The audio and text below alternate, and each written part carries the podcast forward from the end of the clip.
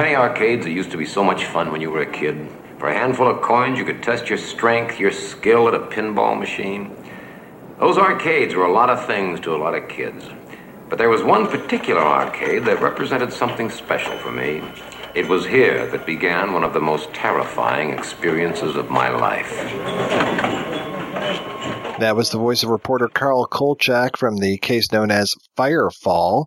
This was aired originally November 8th, 1974, directed by Don Weis and written by Bill S. Ballinger. And uh, yeah, we're back in the original Kolchak series now, the sixth episode.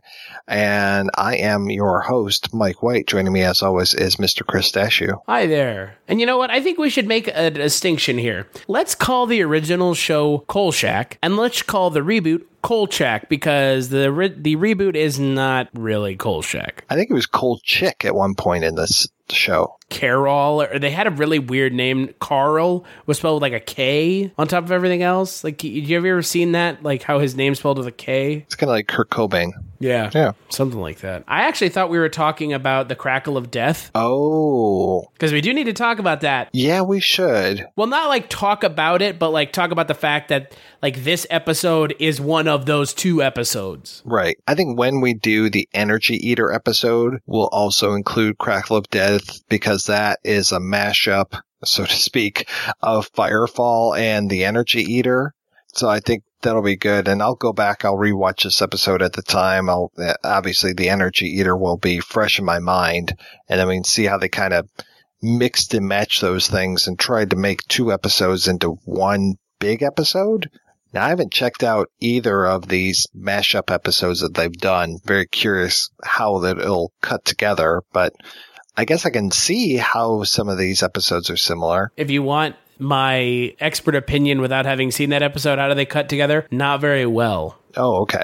I would just probably kind of have that feeling that it's not going to work very well because this episode on its own not great. Not great, but I didn't mind it that much. Right, no, it's it's not like oh god, it's not like some of the other episodes. It's not like The Zombie, which was like an unintelligible episode that I had a hard time following because that was its own fault. And it didn't have the problems of the werewolf, i.e., a man covered in brown cotton balls. This episode's problems are the monster, as it were, is not very scary. Uh, It feels a little cheap. It's like it's just the same guy. Right. Well, and sometimes he's translucent and other times he's fully, it seems like he's fully corporeal, but and it's kind of funny because this episode reminds me of two of the newer, what were we calling them? Kolchik? The Kolchik, the, Cool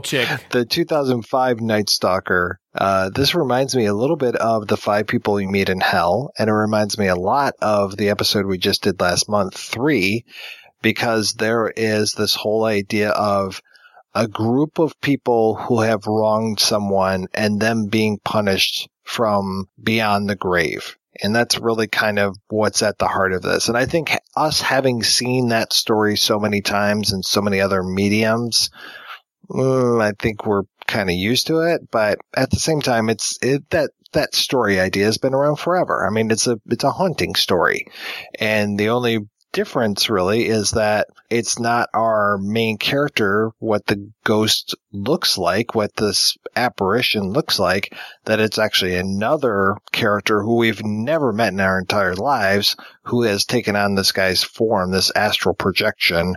So at first i thought that our bad guy who's not really a bad guy ryder bond who's played by fred beir I thought, oh yeah, he has this wish to kill people and he doesn't even realize it. I was really kind of putting this whole like psychological spin on it, only to have this kind of dumb twist towards the end. Well, the oh my god, the like the rules of this episode seem so wishy washy and like poorly defined. And they don't really explain how the character of Markov is able to astral project as a ghost doppelganger. They don't explain it. at all. They're just like, uh, oh, this could happen. The gypsy is like, this could happen. And It's like, uh, uh, uh, okay, okay, uh, sure. Like, all right, fine. Like, we're essentially told this is the way it is, accept that. And it's like, but you're not even giving us like an explanation. So the 70s, in case you didn't know this, Chris, the 70s were rife with just goofy, supernatural things, people on these like self help uh, quests. And there was just a lot of like kind of spiritual kind of things out there. So I talked about this a little bit, uh, two episodes ago when I was talking about, you know, the, the yogi who was over in the States. And that kind of plays with where people were at this time. Things like Scientology were really kind of taking off. There were all these, you know, like group therapy, all this kind of stuff going on. And it was also, I think people were just trying to like get their shit together after the 60s. So there was also a lot of like, you know, idea of alien abduction, about astral projection, about telekinesis. So that's why you have shows like you've probably seen, like Arthur C. Clarke's, what is it, The Amazing World or whatever, and In Search of, and then just all of these supernatural type shows, but moreover, more the movies, you know, Chariots of the Gods, these kind of things. So this whole idea of like spontaneous human combustion, I mean, that's right in line with this kind of stuff. So this is like, you know, oh my gosh, you know, we, there's this phenomenon, you know, this crazy phenomenon. So that they kind of are playing with that in this episode. I was just like, oh, well, th- that's kind of cool, you know, kind of being timely and talking about spontaneous human combustion and this, this big mystery. But then again, that doesn't necessarily pay off because again, you were talking about the rules of the episode. It doesn't necessarily make sense how this other character can just make people go up in a puff of smoke. But he does. Yeah. Multiple occasions because reasons. Wasn't there a, I, I think I can say this in almost every single episode that we've done. Wasn't there an X-Files episode that was similar to this? Was it Trevor was, maybe was the name of the episode? And there's like, I think they talk about spontaneous human combustion in that. And there's a guy who can like walk through walls. I remember the episode with Morgan Sheppard's son where he can like control fire and like makes people burst into flames. All right. The guy who would go on to play Crowley in Supernatural. Right. Mark Sheppard. Yeah, but I don't remember. I mean, I'm sure there was. Jesus, I mean, I mean, the X Files take so much from this show, like it wouldn't be surprising. I actually this weekend I watched Travelers, one of the X Files episodes with Darren McGavin. It made me so happy that they were that Chris Carter had like the wherewithal to be like, we need to get Darren McGavin in this show as the original like X Files investigator because they essentially made it where they could get Kolchak level narration over an episode of the X Files, and I bet that they were so goddamn happy that they got that because it works so well and it is a, just a fantastic. You have Darren McGavin narrating an episode of the X Files. Like as a fan of both of those shows and someone who like understands that X Files wouldn't exist without Kolchak, like it. It's just it's like a dream come true almost. I was watching Raw Deal, the Arnold Schwarzenegger film, uh, the other day. I forgot that Darren McGavin was in that, and he doesn't even look like Darren McGavin. I don't know if uh, if he was wearing a piece in these later things that he was doing with the X Files, but he just looked rough. Like it looked like he was almost completely bald. He didn't even look like him. And then he started to speak, and I was just like, I know that voice, but it's coming out of the wrong face. And then finally, I realized, oh, that's Darren McGavin. I almost forgot he was in that film. That's like one of those Arnold films that's kind of like, I don't know, that film reminds me of a lot of Red Heat, where it's like kind of a lost Arnold film that people don't really know about. Like Raw Deal, Red Heat. Like people don't really like talk about those the way they talk about like Commando or Predator or Total Recall. So the scene when he puts on the Rolling Stones and just starts going through that like I don't know junkyard, graveyard, whatever it is, and he just is shooting up the place while I can't get no satisfaction is playing really loud. That's the moment for me for that movie. And the rest of it is just like, okay, whatever. I mean, at least you got, you got Robert Davi in there. You got a couple other things going on, but yeah, there's not a whole lot. So that and the, uh, let everybody know Robert Davi's a level headed man. and then you have the famous line of don't drink and bake. So always good. Should not drink and bake. Man. Yeah, I forgot. Darren McGavin, for like most people, isn't known for Kolchak. He's known as the dad in A Christmas Story. The old man. And then for people my age, he's known as the dad in Billy Madison, right? So, like, seeing him in the X Files, a lot of people my age who saw that wouldn't have thought anything of it. But again, like, if you know where this show came from and like how much influence, like we were talking about, how this this episode has a analogous episode in the X Files, like, it's just it makes it so much better. And it's kind of just like there are some shows that refuse to buy into its roots, but this, but the X Files bought into its roots with Kolchak. And I love that Kolchak exists because my favorite show of all time wouldn't exist without it. But Kolchak is such a good show on its own that it almost kind of doesn't matter. So this is one of the first episodes where I can't go back to the script. I was not able to find a script for Firefall surprisingly enough. So it isn't back until we get to the Spanish moss murderers murders where I start to be able to find scripts again. And then it's kind of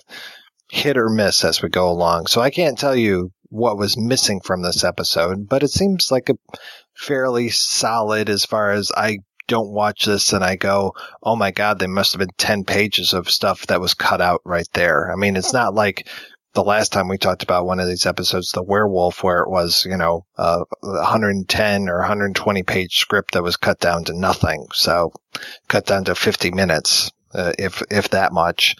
So yeah, there wasn't anything glaring for me. I was kind of sad to see just how short of time uh, David Doyle had on screen. He played the character Cardinal. Lincoln's own David Doyle.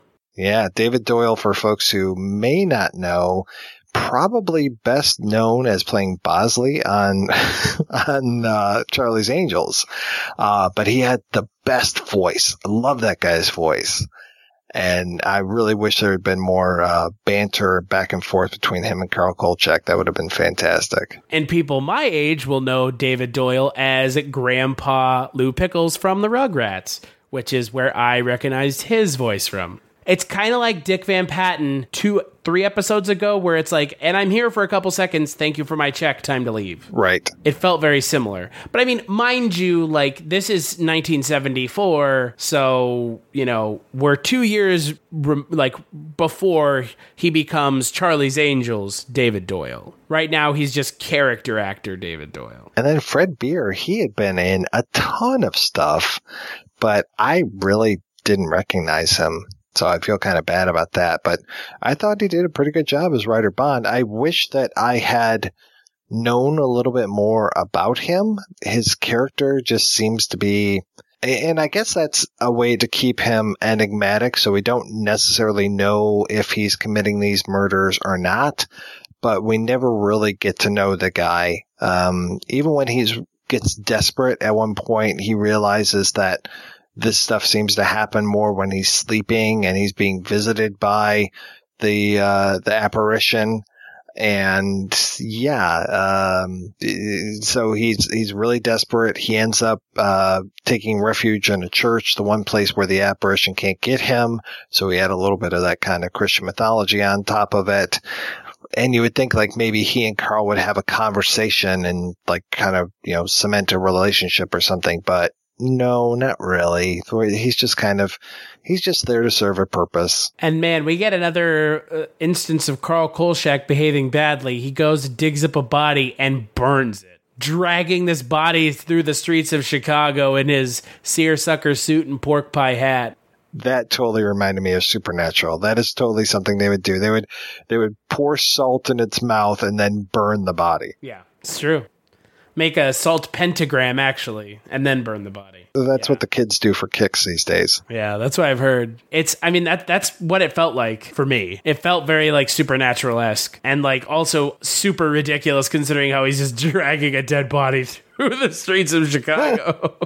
This is the last time we're going to see Carol Ann Susi on this show. Did you realize that? I didn't, and now I'm saddened. Yeah. I mean, I'm finally used to her character. I actually like the character now. I thought that her rapport with uh, Ron and, and Carl and Vincenzo was very good in this episode. And yeah, now now she's gone. So kind of stinks. Well, and again, this comes back to something we talked about on our three episode. If it this show were being made now, which when they made the Night Stalker Kolchak reboot, they didn't really address, but these shows now live and die by the relationships between characters, and Kolchak, the Night Stalker, never really had that. He was kind of a lone wolf. These people were like in his orbit, but they weren't complimentary to him. I mean, Jack Grinnage and Carol Ann Susi still really haven't been given much to do in their respective roles. They are kind of picked on by Kolchak, and that's it. I mean, even Vincenzo is given a much smaller role on the show now that they've moved away from the two TV movies. I mean, he had a really big role in those TV movies, and he doesn't anymore in the actual show, which is a bummer because his repertoire with Kolchak was some of the best things of the show. And so now we're left with Kolchak having interactions and relationships with characters that we know aren't coming back, like Maria, the gypsy woman. Yeah. Where it seemed like there was some good chemistry going on, and I was, again, like you probably were, hoping that she would come back. I mean, in that she has a backstory with him and starts to talk about how he didn't necessarily put the finger on her brother, but had had this line in a story. He excised it allegedly, and then it got put back in, and her brother got busted. It's just like, okay, yeah, this is kind of cool to have this backstory. I have to say, um, at first when I saw her, I thought she was uh, Rhoda, Valerie uh, Harper, but this Madlyn Rhue is uh, definitely not uh, Valerie Harper. But um, yeah, just for some reason, I, I was reminded of um, uh, when Valerie Harper played a prostitute on Columbo and just something about the makeup and stuff. But, uh, then I realized that no, Madlyn Rhue was the, uh, the crew member who really fell for Khan in, uh, Star Trek Space Seed episode. She's the one that goes with Khan, I believe, at the end of the episode, and the reason he kills Kirk, tries to kill Kirk in Wrath of Khan. Yeah. She died on Ceti Alpha 6. So. Yeah. And that's where those nasty earbugs came in. Yeah. Oof. Killed so Oof. many of his crew and not all at once and not. Sorry. I just saw Wrath of Khan again the other day. Well, Wrath of Khan is a fantastic movie, so probably my favorite of the original Star Trek films. I think my favorite of all of them. Uh, well, I mean, yeah, they're all pretty great. I mean, the one with the whales, come on, you can't beat that. No, no, I'm saying it's my favorite of all the Star Trek films, whether it's reboot, next gen, any of that kind of stuff. Uh, J.J. Abrams' 2009 Star Trek, sir, is the best, obviously. Oh, wow. I'll see myself Thank you. Fucking J.J. Abrams. Get out of here, you Member Berries monster. God. Well, thank God he's directing that new Star Star Wars movie. Come back and save us, JJ. Save us from ourselves. How dare we have a director with an actual vision that isn't what Kathleen Kennedy wants? Oh my. Oof, fucking she's not coming on my podcast and she ain't coming on this podcast anytime soon. And next month on the projection booth we talk to Kathleen Kennedy. yeah, right.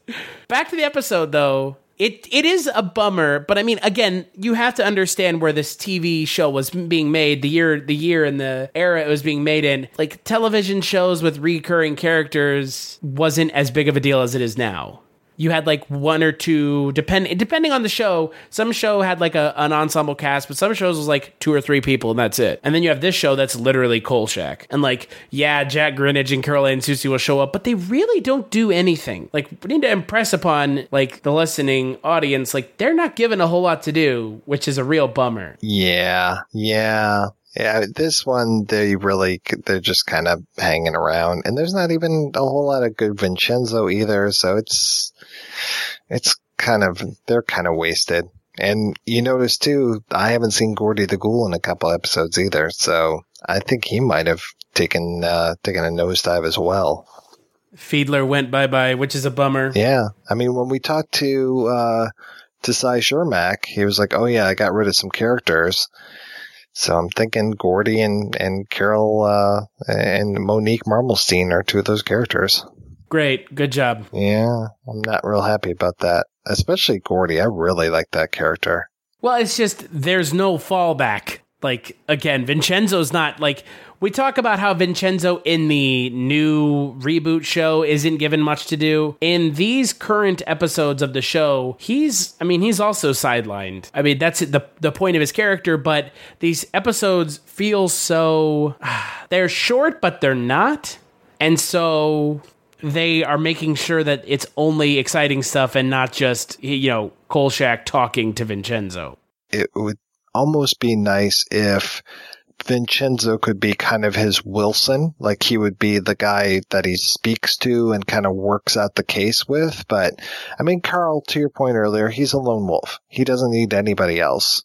And uh, so for better or for worse, you know, that it's good that he doesn't necessarily need Jane and Perry like from the new Kolchak, but it's also bad that he never really needs Ron or Monique or anybody else in this. So, yeah, I mean, at least he needed Gordy a little, but Gordy never went out in the field with them. Right. And that's my issue with this is I wish that they had gone out in the field with him. Well, yeah, we mentioned several episodes ago how great it would have been for Vincenzo and him to go out and just kick some ass. Yeah, it, re- it really would have been awesome if they had. So we got to talk about the twist when it comes to this, because I have to say this was the most bizarre twist for me.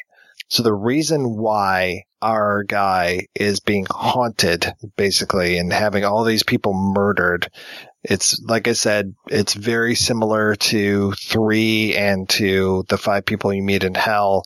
In the five people you meet in hell, it was all the people that were involved with this court case to put our bad guy away. And this is kind of the same thing. It's people who have crossed this gangster. And then we find out that, and now correct me if I'm wrong because I might be a little fuzzy on the details.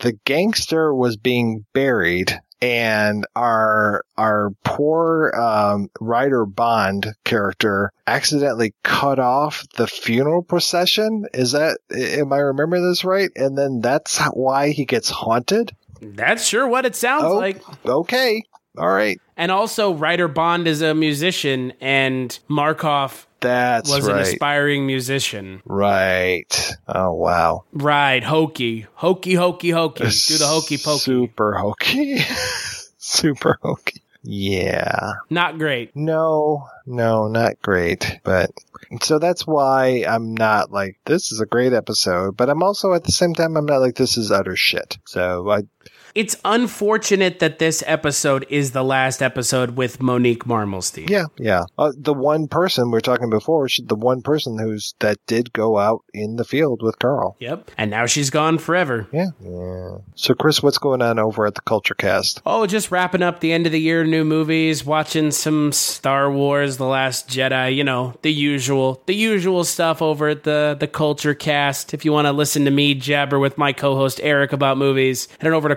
cultureshock.com slash culturecast.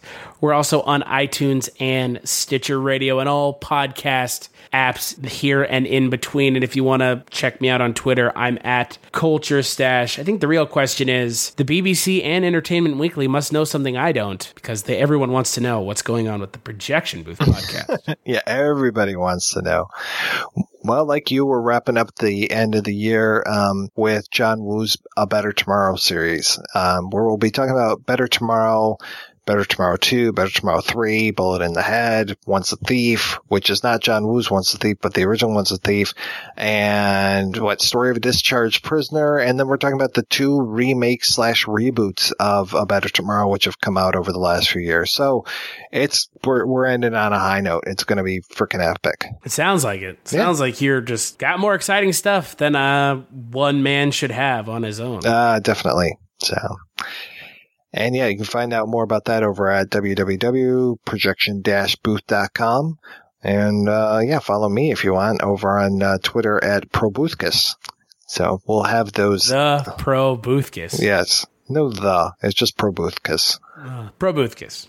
So we'll have links to all that kind of stuff over at the website kolchaktapes.com where you can find out more about today's episode or sorry, this month's episode. And yeah, I also want to give a shout out to John Walker for doing our theme song. Always appreciate that. And of course, to all the people that have gone out and rated and reviewed the show. Uh, you know, uh, if we get up in that, uh, what was it, the top 50, still waiting to do that live show. I don't think that's happening anytime soon. Well, folks, get on it and it'll happen. Yeah. There is no deadline on it. No, no, we're not like Carl. We're not under a deadline. Well, at least I won't have to worry about the doppelganger any longer. He's back in his own body and will probably be cremated.